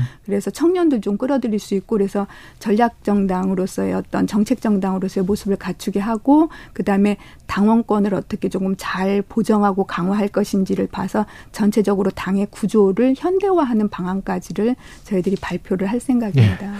김은경 민주당 혁신위원장이었습니다. 고맙습니다. 예, 맞습니다. 네. 최경영의 최강 시사는 여러분과 함께합니다. 짧은 문자 50원, 긴 문자 100원이 드는 샵 9730. 어플 콩과 유튜브는 무료로 참여하실 수 있습니다. 예, 미군 병사 판문점 공동 경비구역 JSA를 견학하다 무단으로 군사 붕괴선 넘은 소식 아까 전해 드렸었죠. 이번 사태와 관련해서 태영호 국민의힘 의원 잘 알고 계실 것 같은 분입니다. 어떻게 보고 있을지 전화로 연결해 보겠습니다. 안녕하세요. 예, 안녕하세요. 예. 오랜만에 인터뷰로 모십니다. 예, 오래간만입니다. 예. 최고위원 지금 이후에 첫 인터뷰 아니세요? 최고위원 그 아, 상황 이후에? 최고위원 이후에는 아니고 제가 예. 자진 사퇴한 이후에. 예, 자진 사퇴 이후에. 예. 그렇죠, 그렇죠, 그렇죠. 어, 어제 SNS에 월북한 주한미군 장병에 대해서 오늘부터 지옥의 불시착이 될 것이다. 이렇게 네. 그 사랑의 불시착이라는 뭐 드라마는 보셨나 보셨습니까? 예, 보았습니다. 아, 그러셨군요. 예. 예. 지옥의 불시착이 될 것이다라는 거는 어떤 의미일까요? 그, 이, 우리가 불시착할 때는 전혀 예견치 못했다가, 예. 그 어떤 위험으로부터 탈출하기 위해서 뭐 불시에 내린 곳 이걸 불시착이라고 하거든요. 예. 그런데 뭐 사랑의 불시착과는 달리 제가 지옥이란 표현을 쓴 것은 네. 미군 장병이 미국으로 돌아가서 군사 법정에서 처벌을 피하려고 그에 대한 탈출구로 택한 것이 북한이 아닙니까 지금. 그럼 약간 고의다 계획했다 이렇게 지금 보시는 거예요? 예, 그러니까 그 지금 뭐 일각에서는 자진이라는 표현을 쓰고 있는데 예. 그래서 본인이 거기가 출구로 될 수 있다고 가보았는데 음. 솔직히 가보니까 생각지도 않았던 그런 지옥의 그런 일들이 이제 벌어질 것이다. 그래서 제가 지옥의 불시착 이런 표현을 썼습니다. 어떻게 보통 합니까? 그 절차나 뭐 이런 걸 알고 계세요? 예, 보통 좀 최근에 좀 약간 특이한데요. 코로나 때문에. 예. 우리가 지금 JSE 거기에 가보면 우리는 유엔군 측에서 관광객 돌아볼 때 나오는데 음. 북한 측에서는 지난 시기 나왔는데 최근에 나오지 않고 어, 판문각에서 창문을 통해서 내다보고 있어요. 이것은 예.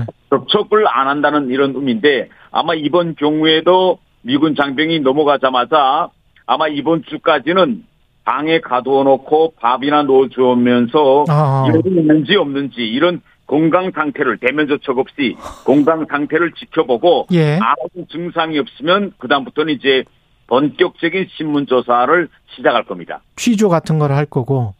네. 과정 속에서 뭐 인권 탄압이나 이런 우려는 없습니까? 혹시 무슨 아, 이번 경우는 이뭐 어, 임무 수행 도중에 불시 착륙한 건 아니고 본인이 음. 스스로 네. 자진해서 넘어간 거기 때문에 그렇게 큰 인권 탄압은 없을 것 같고 예. 한 이제 어, 그 어떤 군사 정보 같은 거를 요구했을 때 본인이 뭐 숨기려 하는 그런 기색이 보인다든가 이럴 음. 때는 아, 뭐 약간의 경미한 인권 탄압이나 위협이나 이런 게 있을 수 있겠죠. 근데 이등병이 뭐 얼마나 아시겠지만 그 그래, 군사 정보가 네. 있, 을것 같지는 않은데요. 예. 아, 제가 보건데도 큰 군사 정보는 없을 겁니다. 예. 불구하고 일단 도착하면 어, 그 같이 일했던 부대 장병들의 신원 자료라든지 그가 직접 다루었던 무기라든가 아. 이런 정보에 대한 자료들은 다 아마 뽑아낼 겁니다. 근데 북한이 이걸 협상 카드로 쓰거나 뭐 실익을 취할 수 있는 가능성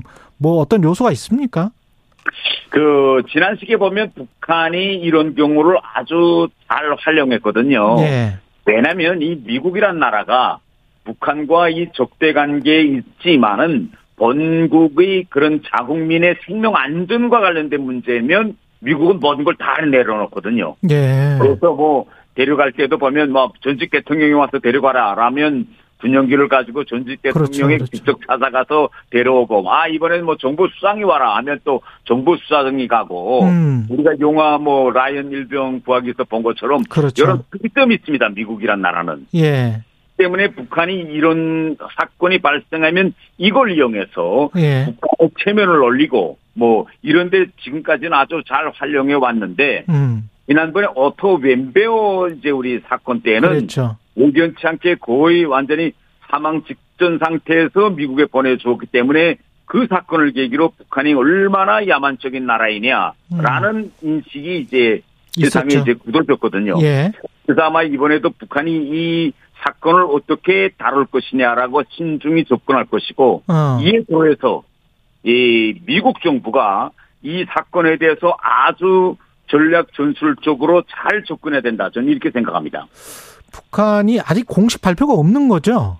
네, 아직은 북한은 지금 공식 발표를 하지 않고 여론의 추이를 아마 지금 지켜볼 겁니다. 그건 내놓는다면 또 옛날에 과거처럼 뭐 어, 선전하듯이 우리 체제가 북한 체제가 좋아서 뭐 이렇게 넘어왔다 뭐 이런 식의 선전입니까? 아 최근에는 예. 그런 선전은 좀 낮아졌어요. 왜냐하면 아, 예. 이 한류가 북한에 많이 밀수돼서 들어가면서 일반 북한 주민들도 음. 미국이나 한국이 북한보다 훨씬 잘 살다는 건 다 알아요. 아, 그렇습니까? 예. 이런 체제 선전의 활용도는 그리 높을 것 같진 않고 예. 다만 지금 이번 사건의 가장 지금 단점은 뭔가면 미국과 북한 또 남북 간의 법률적으로는 정전 상태입니다. 이게 어. 쉽게 이야기하면 기술적으로 전쟁 상태인데 예. 조금 병사가 투항해 온 거잖아요. 아 그러네요. 예. 어, 투항해 온 거기 때문에 이걸 전쟁 상태에서 투항해 온 장병을 다시 돌려보낼 수 없어요. 법률적 구조적으로는. 군사적으로는 그렇게 되겠습니다. 예. 네, 그렇기 때문에 이럴 때 바로 협상의 기술, 외교적 용어로 협상의 기술이라는 게 필요하거든요. 미국이 그러면 좀 뭘 내놔야 되는 상황으로 갈 수도 있겠습니까? 예, 그러니까 이때 이제 어떻게 우리가 잘 하는가 하면 최근 자꾸 언론이 자진월북이라는 표현을 계속 쓰고 있어요. 예. 이게 북한으로서는 자진월북이라는 프레임에 갇히면 북한이 내놓을 수가 없거든요. 예. 예. 그런데 어 1차적 대응에서 미국 정부가 아주 잘했어요. 뭔가면 어 그 사람이 넘어가자마자 그 장병이 지금까지 폭행 전과가 있었다라는 걸 이제 여러 번 언론에 흘렸거든요. 예. 음, 그러니까 이걸 뭘 말하는 건 앞으로 향후 다음 단계에 가서 그가 비록 그 넘어갈 당시에는 처벌을 피해서 자진해서 넘어갔지만 그가 그러한 상황을 본인이 아주 합리적으로 결정한 그런 심신 상태는 아니었다. 아. 자꾸 얘기해서 북한으로서도 보낼 수 있는 그런 좀 체면 같은 거를 세워줘. 우리 일반적으로 그런 거 있지 않습니까? 그렇죠. 예, 예. 를 저질렀을 때 심신미약이라든가 음, 예, 심신미약 예, 상태가 있다. 예, 예. 이러면 본인이 자신이라는 이런 프레임이 낮아지거든요. 음, 음. 예, 그다음에 예. 하나는 예. 이 문제를 만약 그를 데려오려고 한다면 본인의 선택이 아주 중요해요. 예. 북한에 갈 때는 그런 생각으로 갔지만 북한에서 지내보면서 아 이거 정말 내가 잘못된 선택을 했구나 하면 본인 입으로 스스로 예. 북한 정국에 보내달라고 요구해야 됩니다. 예. 근데 우리가 그걸 확인할 수는 없고요. 예. 마지막으로 더 중요한 것은 음. 지금 본인의 어머니가 나오기 시작했어요. 네, 그렇죠. 네. 네. 그렇죠. 그러니까 이 어머니의 말이 매우 중요합니다. 음. 그러니까 지금 어머니가 아들을 돌려보내달라고 음. 얘기도 해야 되고. 어머니 이미 그 말이 했어요. 집으로 돌아오기만 하면 된다고. 예. 그러겠고. 예. 근데 저 정도에서 그치지 말고 뭐 예. 뭐 어머니가 애하면 뉴욕에 있는 북한 대사관에 찾아가서 대사에게 뭐 아. 요구한 이런 모습을 좀 보여야 됩니다. 인도주의적인 모습을. 음, 알겠습니다. 지난 이게 미국과 북한 사이에 이제 제가 이름을 지칭할 수 있지만은 예. 할 수는 없지만 목사가 한 명이 이제 옥류됐어요. 그때 어머니가 언론에 나와서 어. 건강도 이제 약하고 뭐 지금 병 상태가 어떤지 막 정말 걱정된다고 막 울고 막 이래서 어. 그리고 아들 한 번만 좀 보고 싶다 막 이랬거든요. 예. 북한이 그 옥류했던 목사의 어머니의 평양 방문을 허용했어요. 알겠습니다.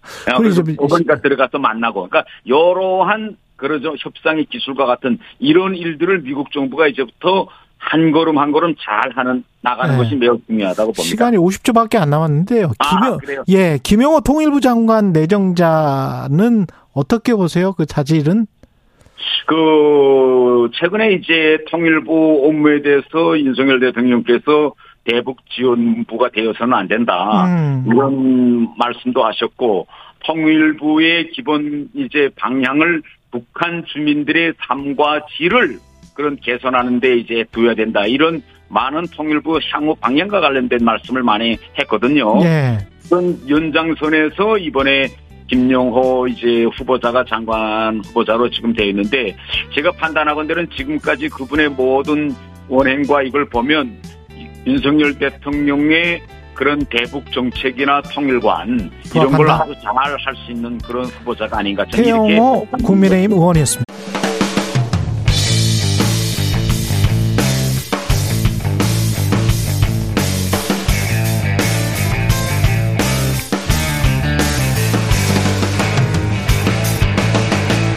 최경영의 최강 시사.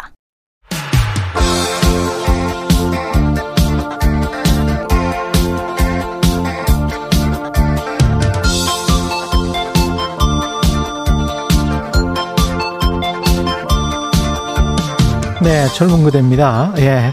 젊은 정치인들과 함께하는 기운찬 코너, 젊은 토론 시간입니다. 김용태 전 국민의힘 최고위원, 장경태 민주당 최고위원 자리하셨습니다. 안녕하십니까? 네, 안녕하세요. 김용태입니다. 안녕하세요. 네. 정용태입니다. KBS는 역시 예, 전동적입니다. 예, 젊은 그대. 아, 노래 좋습니다. 예, 네, 뉴진스는 아직 김수철 선생님을 따라올 수가 없습니다. 사실 그. 권위나 뭐 이런 면에서 예, 신뢰성이나 뭐 이런 면에서 뉴진스 팬들에게는 죄송합니다만 한 40년 더 활동을 하시면 저희가 인정해드리겠습니다.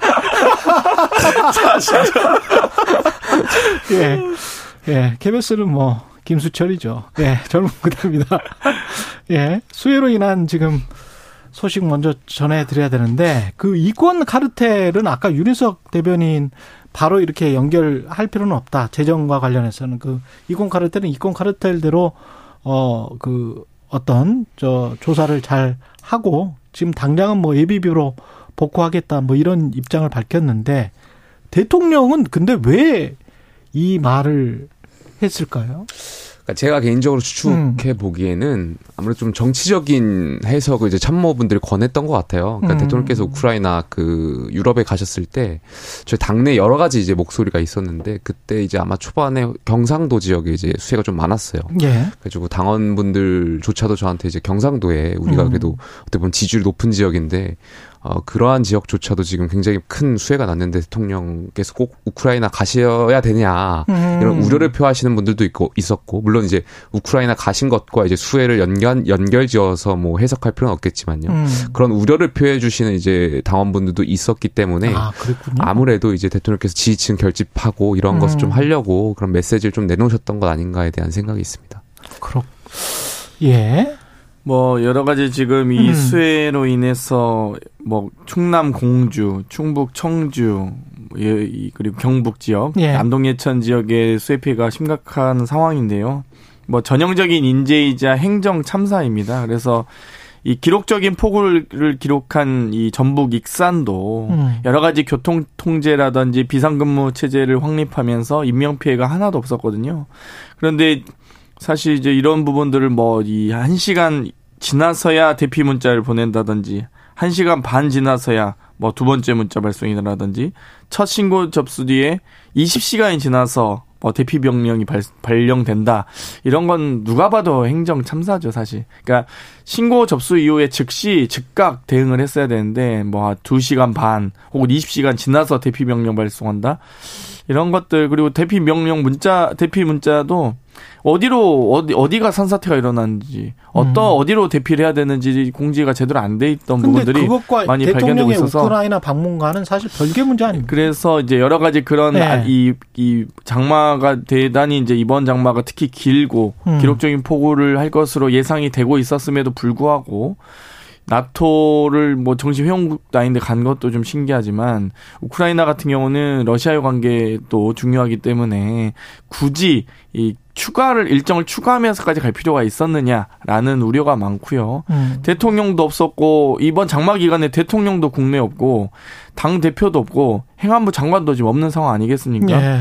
그러니까 이런 경우가 있는지 모르겠습니다. 아무튼 이 정도의 심각한 상황에서는 대통령이 지금 귀국해봐야 할 수 있는 게 없다라고 말하기보다는 빠르게 귀국하셔서 어, 재난 관리를 하셨어야 된다 보고요. 이권 카르텔은 좀 너무 뜬금없는 것 같아요. 지금 수해 현장을 빨리 피해 지원하고 수해 현장을 복구하는 과정에서 나와야 될 것은 빠르게 이제 여러 가지 지금 재난 관련된 뭐 이 예비비 지출을 포함해서 이 재난재해 관련된 정보 예산 목적 예비비라고 하는데요.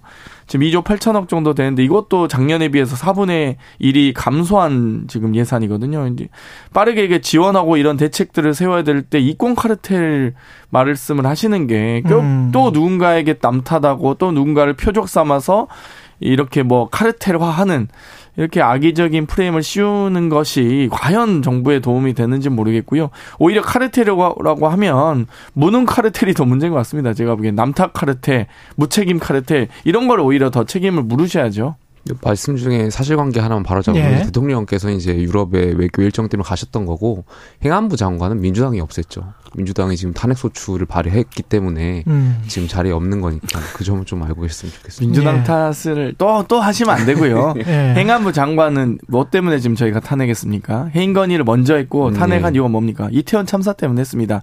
이태원 참사도 전형적인 인재고 행정 그러니까 참사라고 저희가 지적을 장관이 했으면 없었다라고 말씀하셨길래 이제 민주당에서 탄핵 소추에서 없었다라는 말씀 보통 이 정도 되면요 장관이 국, 이 국정 운영에 부담을 준다 해서 보통 본인이 사임합니다. 이렇게 끝까지 철면피처럼 버틸려고 안 하고요. 먼저 본인이 사임하셔야 되고 혹은 대통령이 경질을 하던지 새로운 행안부 장관을 임명하셨어야죠. 이 기록적인 지금 장마가 예상되고 있는데도 행정안전부 장관이 없 는 상황이면 부재한 상황 아니겠습니까? 음. 그럼 바로 인사 교체를 하셨어야죠. 뭐 통일부 장관만 바꿀 게 아니라요. 추경은 그 필요합니까? 추경해야 됩니다. 지금 네. 어찌되었건 여러 가지 방금도 말씀드렸듯이 목적 예비비가 이 4분의 1이 감소한 상황이고요. 저희가 이미 추경은 여러 가지 지금 코로나 상황에서 대출 이자 만기 도래라든지 여러 가지 지금 뭐 부족한 부분들에 대해서 빠르게 좀 추경이 필요하다. 네. 어려운 부분들에 대해서 추경할 필요가 있다.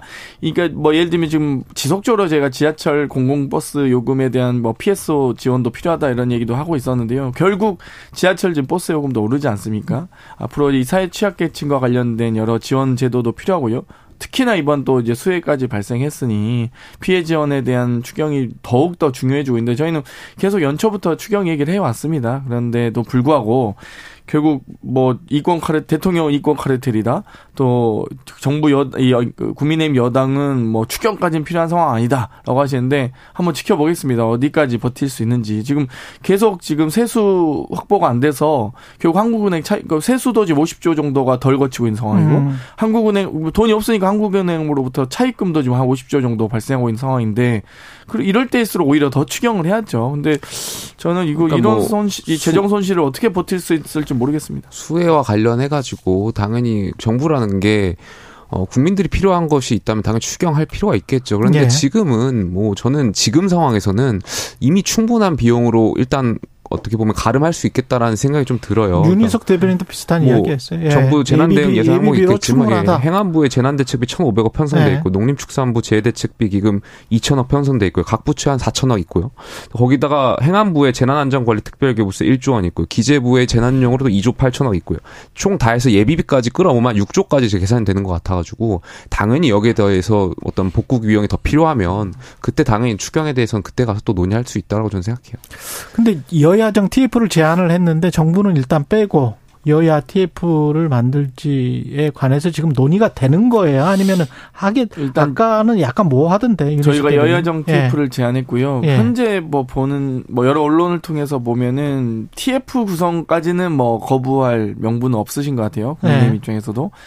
근데 보면 국민의힘 정, 집권 여당인데 별로 정부하고 이렇게 과연 당정 협의를 잘 하고 있는지 모르겠어요. 그러니까 정부 말만 나오면 왜 이렇게 음. 대통령 눈치를 보는지 모르겠는데 아니, 이런 수해 피해 상황일수록 더 집권 여당이 책임감을 가지고 이 정부와 공무원분들을 좀 더 독려해서 이런 피해 복구에 더 전면에 나서야 되는 거 아니겠습니까? 그게 바로 정치의 본질이자 본령이죠. 근데 음. 여야정 TF 하자. 이게 다른 게 아닙니다. 그러니까 수해 피해와 복구 지원에 대한 TF 하자는 거 아닙니까? 여기서 뭐 다른 정쟁 요소가 없잖아요. 근데 이것도 주저하시면 도대체 국정 운영을 어떻게 하시겠다는 건지 잘 모르겠습니다. 네. 그 홍준표 대구시장 관련해서는 이게 골프에 골프와 아마 포퓰리즘 그 언론의 행태 뭐 이런 거에 관한 평소에 불만이 좀 있었던 것 같아요. 홍준표 대구시장은 그리고 골프와 테니스가 다른 게 아닌데 왜 그 주말에 골프 치는 거에 관해서 그렇게 적대시하냐 뭐 이런 차원에서 지금 예, 뭐 이야기를 차례. 하다가 나중에 보니까 당원 당규에 수혜 네. 때는 골프 치면 안 되게 돼 있더만요 국민의힘은. 그러니까 예. 말씀하신 대로 뭐 주말에 골프 치는 거 뭐가 문제겠습니까? 다만 네. 수해 상황이었고 음. 정말 특별한 재난 상황이었을 때 공직자로서 또 어, 홍준표 시장 같은 경우는 대구시장이시지만 음. 대통령 선거를 여러 번 출마하셨고 후보죠. 예. 당 대표도 그렇죠. 여러 번 그렇죠. 하셨고 예. 당의 고문도 하셨고 그러니까 지도자잖아요. 지도자셨고 음. 그러니까 지도자였기 때문에 거기에 대한 비판이 있는 거지 여기에 대해서 자꾸 본인이 대구에는 아무런 일이 없었다 하면서 음. 피해 가신다면 국민적인 질타를 받으실 수밖에 없겠죠. 그래서 저는 뭐 홍준표 시장께서 처음에 초반에 대응하실 때 좀 개인적으로 실망을 좀 했었고 음. 아 이제 오늘 아마 윤리위가 이제 징계 절차를 개시할 거냐 말 거냐 가지고 논의가 있을 것 같은데 징계 절차를 개시하게 된다면 저는 근데 예상 외로 또 징계 그렇게 중징계는 나오지 않을 것 같아요. 그러니까 뭐 사과를 뭐 했기 때문에 그런 이유도 있을 것 같고 뭐 네. 어제 에, 아침 방송 보니까 홍준표 시장하고 좀 관계가 안 좋았던 분들이나 뭐 이런 분들이 뭐 홍문종 의원들 거론하시면서 뭐 제명 조치까지 있었다라고 이야기했던 것 같은데 그때랑 상황은 좀 달라요. 그때 이제 네. 찾아봤더니 홍문종 의원이 쳤을 때 당시엔 중앙당에서 골프 자제령이 이미 내려져 있는 상황에서 그걸 어기고 치셨고 아. 또 수혜가 그때 정선 지역이 굉장히 심했는데 일부러 정선을 가셨는지 모르겠는데 음. 정선에서 골프를 쳤어요. 그러니까 음. 여러 가지 사항들이 있어서 이제 최고 조치인 제명까지 갔던 것 같고. 같고요. 홍준표 시장 그것과는 좀 다른 케이스였던 것 같고. 근데 실제로 뭐가 적절하다고 보세요? 수위는? 뭐 제가 예상하기엔 뭐 윤리위원도 아니고 하다 음. 보니까 뭐뭐 뭐 저는 경고 아니면 당원권 정지일 것 같은데 당원권 음. 정지 같은 경우도 사실 당직자가 아니시잖아요. 그러니까 그렇죠. 그러니까 공직자고 4년의 임기를 부여받으신 네. 분이기 때문에 사실상 당원권 정지를 한다고 하더라도 경고성 선언적인 의미에 불과할 것 같아요. 그래서 음. 어쨌든 홍준표 시장의 어떤 그런 행동이나 이런 것이 적절하지 못했던 건 사실이니까 음. 경고 수준에서 좀 그치지 않을까 대한 생각이 있습니다. 예. 그 홍준표 시장님이 송구하다 한 음. 말씀 하셨어도 될 문제를 굳이 이렇게 좀 문제를 키우지 않았나 이런 생각도 들고요. 근데 이제 더 문제는 저는 국민의힘 지도부라고 봐요. 이미 화요일 날 당대표와 사무총장 등이 모이셔서 홍준표 시장의 이 징계에 관련된 논의를 하셨고 거기에 마치 화답이라도 하듯 독립기구인 윤리위원회가 직권조사를 시작했잖아요. 그래서 여러 가지 보면은 지금 상임 고문도 해촉하고 어 거기에 뭐 징계 발언까지 나오는 것 보면 뭐 그러니까 징계도 이제 뭐 제명 발언까지 나오는 것 보면 김용태 전 최고가 기대하는 것만큼 경, 경처벌이 있진 않을 것 같다. 상당히 중한 처벌이 있을 거라고 보고요. 중징계가 있을 거라고 예상합니다. 그러니까 국민의힘에서 어떻게 해서든지 홍준표 시장을 몰아내기 위한 여러 가지 고려, 고민을 하시는 것 같아서, 어, 과연 정말로 이 수해 피해 복구에 대해서 정말 관심과 집중을 하고 있는 건지 잘 모르겠고요. 공주 가셔서 정진석 의원님은 뭐 이렇게 박수 뭐 이렇게 박수 치고 계셨잖아요. 대통령 말만 나오면 박수 치시던데. 음. 그러니까 좀 때와 장소 낄낄빠빠 좀 하셨으면 좋겠습니다. 민주당 김우겸 의원은 이게 지하차도 참사와 우크라이나 방문을 빗대서 이야기를 한 건데 어떻게 들리는지 한번 제가 그대로 읽어드리겠습니다. 지금 중국과 러시아가 마치 범람하는 강과 같은데 윤석열 대통령이 우크라이나에 가서 한 행동과 말은 우리 조국과 민족의 운명을 궁평 지하차도로 밀어넣는 것과 마찬가지라고 생각합니다. 이게 만약에 이제 궁평 지하차도에서 희생당하신 유족분들이 들었으면 이게 그분들 입장에서는 이게 뭐야? 뭐 이렇게 이제 느껴지는 그런 발언이거든요. 음. 이게 너무 지나치게 정치에 과몰입돼 있는 김우겸 의원의 발언들이 가끔 나오는데 왜 이러는 건지 모르겠습니다. 제, 제가 볼 때는 어, 그만큼 네. 참담한 국격과 네. 국익을 좀 비유하신 것 같은데 네. 어찌됐건 저희 이제 단순 침수 상황이거나 그렇죠. 뭐 네. 재산상의 피해만 있었다면은 음. 뭐 그런 비유가 가능할 수 있다고 볼 수는 음. 있겠지만 또 희생자가 나온 마당에 좀 부적절했다고 보고요. 또 이 부분에 대해서 김의겸 의원께서 음. 사과를 음. 하셨습니다. 그래서 어좀 어찌됐건 이 인명 피해가 난 사건만큼은 저희가 대단히 조, 조심해야 된다 이렇게 생각합니다. 뭔가 정치에 과몰입돼 있는 것 같아요. 지나치게. 그러니까 뭐 네. 김의겸 의원뿐만이 음. 아니라 민주당에서 그 젊은 정치인이 또 가짜 뉴스를 생산했었잖아요. 네. 아니면 말고식으로. 그러니까 정치인들 중 고쳐야 될 태도 중에 하나가 마치 지구가 자기를 중심으로 돈다고 생각하시는 음. 것 같아요. 그러니까 연예인병 걸리는 것처럼 음. 자극적인 언어를 쏟아내면서 언론에 휘발성인 그 네. 그 기, 이슈 기사화 시키려고 본인 이름 들어가게 하려고 그러다 보니까 말씀하신 대로 과몰입하다 보니까 굉장히 국민 정서와 공감되지 못하는 말씀들을 하시는 것 같아서 좀 정신 차려야 된다라는 말씀 좀 드리고 싶습니다. 근데 이 수혜나 뭐 이런 것과 관련해서는 그래도 역시 이제 정부나 집권 여당의 책임 뭐 거기에 관한 그 눈길이 갈 수밖에 없는데 유승민 의원은 정 그 윤석열 대통령의 화법과 관련해서 이그 약간 좀 너무 떨어져 있는 듯한 너무 객관자적인 시선으로 바라보는 듯한 그런 어 비판을 좀 했고 우크라이나 방문과 관련해서도 그랬, 그랬습니다만은 이 수혜도 그렇고 그다음에 자유를 너무나 지나치게 강조하는 것도 그렇고 그런 비판이 지금 당내에서 나오고 있는데 그게 그 당 주류하고는 전혀 다른 결인 거죠. 뭐 여당 내 야당 예. 역할도 저는 분명히 필요하다라고 생각하고요. 예. 유승민 대표의 그러한 어떤 표현들 저는 여당이 자정작용을 하는 데 있어서 분명히 필요한 부분이 있을 거라고 생각합니다. 다만 이제 말씀드리고자 했던 것은 아무래도 그 유럽에 있었을 때 대통령 고위 관계자가 대통령께서 서울 가도 상황이 바뀌는 거 없다라는 식의 뉘앙스를 음. 말씀하시지 않았습니까? 그건 예. 대단히 부적절했던 발언이었고요. 대통령이 지금 한국에 오셔가지고 수해 현장 다니시면서 진두지휘하고 계시잖아요. 그러니까 국민들께서 바라고 있는 것은 국민의 아픔 명품과 함께 하고 대통령이라는 위치가 국민의 어떤 그러한 어 위, 어떤 지원해줄 수 있는 거에 대해서 전폭적인 지원을 하고 이러한 것을 바라는 것이기 때문에 아마 대통령실의 관계자들도 그러한 것을 좀 어, 인지했으면 좋겠습니다. 예. 방금 가짜 뉴스라고 하셔서 좀 그래도 지적하지 않을 수가 없는데요. 그러니까. 뭐 에코백 안에 샤넬백 넣었던 거 아니냐 이런 의혹이 있었던 건 김건희 여사께서 굳이 리투아인에서 이 호객행위를 당해서 어쩔 수 없이 다섯 곳이나 명품 쇼핑을 하셨다고 하셨는데 어, 이런 의혹을 먼저 만든 아니, 의혹이 아니죠. 뭐 실제 명품 쇼핑 하신 게 부적절한 처신입니다. 근데 뭐 여러 가지 그런 의혹이 있는데 수행원 16명이나 데리고 해외 순방 가서 명품 샵 가는 게 가능한 일입니까? 이게 괜찮지 않은 일이죠. 근데 왜 귀국할 때 에코백 드셨나요? 그러니까 이런 의혹이나 뭐 여러 가지 무분별한 뭐 지적을 받을 수밖에 없고요. 지탄을 받을 수밖에 없습니다. 이런 행동들은. 그래서 이제 여러 가지 그 안에 뭐가 있냐 이런 관심을 유도 받으신 거고요. 애초 명품 숍을 안 가셨으면 그런 의혹 없었다고 봅니다. 그러니까 이제 이런 식으로 자꾸 막 가짜 뉴스다 하시는데 아니 당연히 처신을 잘하시면 가짜 의혹을 의혹 제기를 안 하죠 저희도 뭐 아무 일 없으면 아무것도 없는 거 아니겠습니까 이진복 정무수석이 안철수 대표에게 했던 말 아닙니까 아무 일도 안 하시면 아무 지적 안 합니다 저희가 그러니까 그런 얘기를 가짜 뉴스다 하지 마시고 가짜 이 의혹을 제기하는 것 자체는 좀 겸허하게 이 집권 여당으로서 정부로서 책임감을 가졌어 가지셨으면 좋겠습니다. 제가 그 민주당 김은경 혁신위원장을 음. 굉장히 좀 정치인이 아니셨기 때문에 예, 예. 어, 과소평가를 많이 했는데 예. 아까 조금 전에 인터뷰를 들었다 보니까 예. 그 초선 의원들하고 만난 자리에서 음.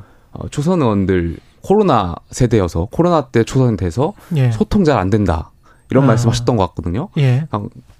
예. 코돌이 이 초선 의원들 능력 부족에 이렇게 소통 부족이라고 말씀하셨던 것 같은데 제대로 보셨네요. 장근태 의원이 지금 소통이 잘 안 되는 것 같아가지고 네. 어, 김은경 혁신위원장님 잘 들어보고 계신 것 같습니다. 아니, 뭐, 아니 지금 김건희 여사 명품 쇼팅 쇼핑하고 소통이 잘 안 돼가지고 뭔, 뭔 상관입니까? 그 민주당 혁신위원장께서 네. 그러시더라고요. 초선들 코돌이들 그 그러니까, 소통 그 뜬금없이 그뭔 네. 소리인지 모르겠고요. 일단 좀 부디 국민의힘에서 그 좀 공감이 있는. 그러니까 예를 대통령께서 좀 제가 대통령 얘기도 안 했는데 좀뭐 예. 산사태 나서 조금 몇, 뭐 조금 몇몇 지역 매몰된 줄 알아서 이러고 말했잖아요. 그 매몰돼서 사람이 죽을 수도 있는 겁니다. 그렇게 음. 무공감한 말, 무책임한 말을 하시는 게 말이 됩니까? 제가 굳이 지적하지 않으려고 했는데 공감을 꼭 얘기하셔서 음. 대통령의 공감 능력부터 좀 고민하시기 바랍니다. 민주당 그 혁신위는 어, 그 같이 만나셨어요 그때?